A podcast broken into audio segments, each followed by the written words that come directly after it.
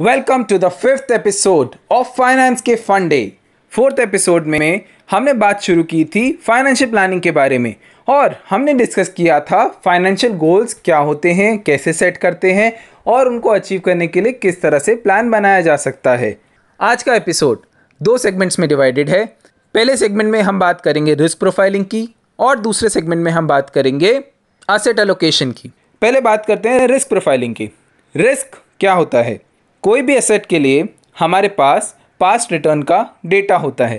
पहले असेट ने कैसा किया है? जैसे एक साल में टेन परसेंट पॉजिटिव दूसरे साल में twelve percent positive third year में फाइव परसेंट नेगेटिव यह हो गया पास्ट रिटर्न लेकिन इस डेटा के बेसिस पे ये बता पाना कि ये असेट या इसमें इन्वेस्ट करने से हमें आगे एग्जैक्टली exactly कितना रिटर्न मिलेगा, वो पॉसिबल नहीं है।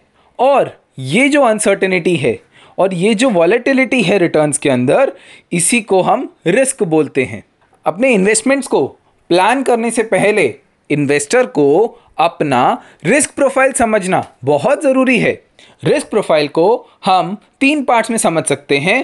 First ability to take risk second need to take risk third willingness to take risk पहले बात करते हैं एबिलिटी टू टेक रिस्क की। एबिलिटी का मतलब है रिस्क लेने की क्षमता। एक इन्वेस्टर कितना रिस्क ले सकता है? ये कई फैक्टर्स पे डिपेंड करता है। जैसे, उसका इनकम कितना स्टेबल है? उसकी एज क्या है? उसके ऊपर कितने लोग डिपेंडेंट हैं? उसके अलावा, घर में कितने लोग हैं कमाने वाले? वगैरह वगैरह। एक यंग इन्वेस्टर का करंट इन्वेस्टमेंट रिलेटिवली छोटा होता है। उसके पास काफ़ी टाइम है और पैसा अर्न करने का, अगर अभी कुछ हो भी जाता है। इसलिए वो इस समय पे ज़्यादा रिस्क ले सकता है। इसी तरह, जिसका इनकम स्टेबल है, जिसके ऊपर डिपेंडेंस कम है, जिसके घर में ज़्यादा अर्निंग मेंबर्स हैं, ऐसे इन्वेस्टर का रिस्क टेकिंग एबिलिटी यानी रिस्क लेने की क्षमता ज़्यादा रहती है। अब आते हैं रिस्क प्रोफ़ाइल के सेकेंड पार्ट पर, यानी कि नीड टू टेक रिस्क कितना रिस्क लेने की हमें ज़रूरत है? हमारे करंट लेवल से, हमारे गोल तक जाने के लिए हमें कितना रिटर्न चाहिएगा? एग्ज़ाम्पल के लिए, अगर आज हमारे पास हंड्रेड रुपीज़ हैं और हमारे को तीन साल में टू हंड्रेड रुपीज़ चाहिए, इसका मतलब हमें ट्वेंटी सिक्स परसेंट का ग्रोथ चाहिए हर साल इन हंड्रेड रुपीज़ के इन्वेस्टमेंट पर। ये 26 परसेंट हमारा टारगेटेड रिटर्न है। क्योंकि ये 26 परसेंट काफ़ी हाई रिटर्न है तो इसके लिए हमें काफ़ी हाई रिस्क लेना पड़ेगा।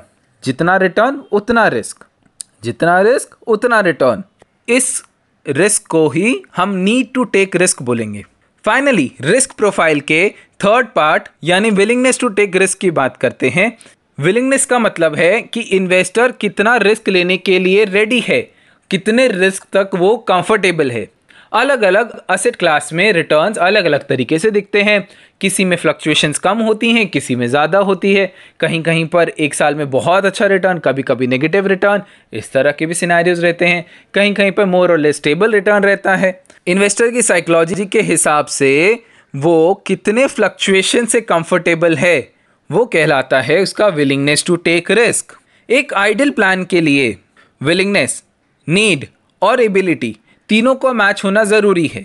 यदि हमारा नीड और एबिलिटी मैच नहीं हो रहा है तो हमें अपने गोल्स को एडजस्ट करना पड़ेगा।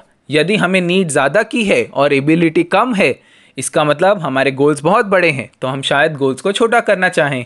और यदि हम बोले कि हमारी एबिलिटी ज़्यादा है नीड कम की है तो हो सकता है हम चाहें कि अपने गोल्स को थोड़ा और बढ़ा लें। सेगमेंट वन में इतना ही। सेकेंड सेगमेंट में हम बात करेंगे असेट अलोकेशन के बारे में। Welcome back to the fifth episode of finance के फंडे हम बात कर रहे हैं फाइनेंशियल प्लानिंग की, और अभी तक हमने डिस्कस किया है फाइनेंशियल गोल्स रिस्क प्रोफाइलिंग और अब हम बात करने वाले हैं असेट एलोकेशन की। असेट एलोकेशन का मतलब है कि हमारे इन्वेस्टमेंट्स को एक साथ एक ही जगह पर रखने की जगह हम अलग अलग जगहों पर रखें। जैसे कि थोड़ा पैसा बैंक में, थोड़ा पैसा डिपॉजिट्स के थ्रू थोड़ा पैसा डेट के अंदर, थोड़ा पैसा इक्विटी मार्केट के अंदर, थोड़ा म्यूचुअल फंड थोड़ा गोल्ड थोड़ा रियल एस्टेट इस तरह अलग अलग जगह पैसा रखने से हमें मल्टीपल असेट्स का फ़ायदा मिल सकता है। कभी किसी साल में कोई असेट परफॉर्म करेगा, कभी किसी साल में कोई। जैसे एग्ज़ाम्पल के लिए यदि एक साल में इक्विटी परफॉर्म करता है और गोल्ड उस समय पर परफॉर्म नहीं करता है तो जो पैसा हमने इक्विटी में रखा हुआ है, हमें वहाँ से फ़ायदा मिलेगा। और जो पैसा गोल्ड में रखा हुआ है, वो नहीं बढ़ेगा। तो हम उसमें दोनों का एडवांटेज लेके एक एवरेज रिटर्न बना सकते हैं। इस तरह अलग अलग असेट्स के अंदर पैसा डालने से हमारे को कम रिस्क पर एक ऑप्टिमल रिटर्न पोर्टफोलियो बन सकता है, जो हमें अलग अलग मार्केट कंडीशंस के अंदर भी एक अच्छा रिटर्न बनाकर दे। गिरते हुए मार्केट में हमारे पैसे को बचाए और बढ़ते हुए मार्केट में हमारे पैसे को बढ़ा कर दे। फाइनेंशियल प्लानिंग के परस्पेक्टिव में जब हम असेट एलोकेशन की बात करते हैं तो हमें यह भी ध्यान रखना है कि हमारा गोल कितना दूर है, उसके हिसाब से हम असेट्स के अंदर एलोकेशन करें। मतलब मतलब ये कि जब हमारा गोल काफ़ी दूर है, जैसे 10 साल 15 साल 20 साल, तब हम ज़्यादा रिस्क ले सकते हैं, हम ऐसे असेट्स में ज़्यादा पैसा रख सकते हैं जहाँ पर रिस्क कंपेरेटिवली ज़्यादा हो।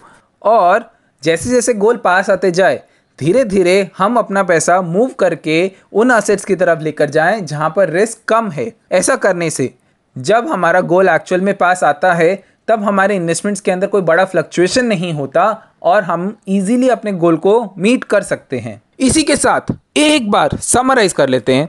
फिनेंशियल प्लानिंग में हमने तीन चीज़ों की बात की। सबसे पहले हमने बात की फिनेंशियल गोल्स की। हमने डिफाइन किया फिनेंशियल गोल्स वो होते हैं जहाँ पर कोई भी गोल के साथ हम फाइनेंस को अटैच कर देते हैं और एक टाइम पीरियड रखते हैं। इसमें हमने बात की गोल प्रायोरिटी की, सबसे पहले इमरजेंसी के लिए पैसा रखो, फिर इंश्योरेंस की तरह देखो, फिर रिटायरमेंट की बात करो, फिर education wedding so on and so forth फिर हमने रिस्क की बात की कि अपने रिस्क प्रोफ़ाइल को समझना है, उसके अंदर तीन कंपोनेंट्स आए वापस से। First component is ability to take risk second is need to take risk third is willingness to take risk और लास्ट में हमने अभी बात की असेट एलोकेशन की। ये तीनों चीज़ों को ही कंबाइन कर कर हमारी इन्वेस्टर प्रोफ़ाइल बनती है। हमारी इन्वेस्टर प्रोफ़ाइल के हिसाब से हम अपना पूरा फिनेंशियल प्लान डिज़ाइन करेंगे। समय समय पर मार्केट चेंज के हिसाब से या इन्वेस्टर की रिक्वायरमेंट्स चेंज के हिसाब से इस पूरे प्लान को हम रिवाइज भी करते रहेंगे। साल में एक बार या दो बार इसको रिव्यू करेंगे ताकि हमें पता चले कि हम सही डायरेक्शन में जा रहे हैं या नहीं।